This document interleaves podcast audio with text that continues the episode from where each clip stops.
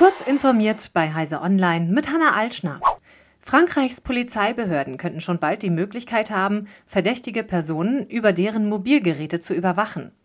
Im Rahmen einer größeren Justizreform soll Ermittlern erlaubt werden, gezielt GPS, Kamera und Mikrofon von Smartphones, Laptops und anderen Mobilgeräten, etwa in Autos, aus der Ferne zu aktivieren und zu überwachen. Jede dieser Maßnahmen muss von einem Richter genehmigt werden, wobei die Gesamtdauer der Überwachung sechs Monate nicht überschreiten darf. Bürgerrechtsorganisationen befürchten einen Überwachungsstaat und warnen vor potenziellem Missbrauch dieser polizeilichen Möglichkeiten. Der Senat Frankreichs hat eine frühere Version der Justizreform bereits abgesegnet, aber das Parlament muss das Gesetz nach ergänzenden Einschränkungen noch verabschieden.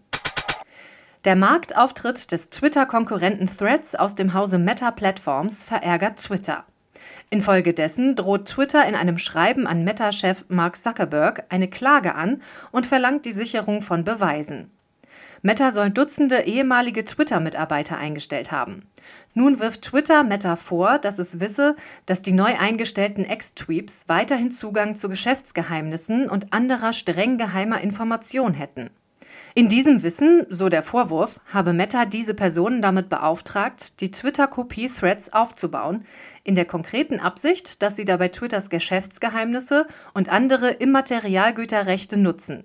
Das sei eine Verletzung von US-Recht, Staatenrecht und der vertraglichen Verpflichtungen der ehemaligen Twitter-Mitarbeiter. Der Bundesrat hat am Freitag das Gesetz zur Weiterentwicklung der Fachkräfteeinwanderung verabschiedet. Mit dem Gesetz soll Deutschland für besonders qualifizierte Drittstaatsangehörige attraktiver werden, indem sie schneller und unbürokratischer ankommen können. Nachdem der Bundestag das Gesetz vor zwei Wochen beschlossen hatte, kann es nun in Kraft treten.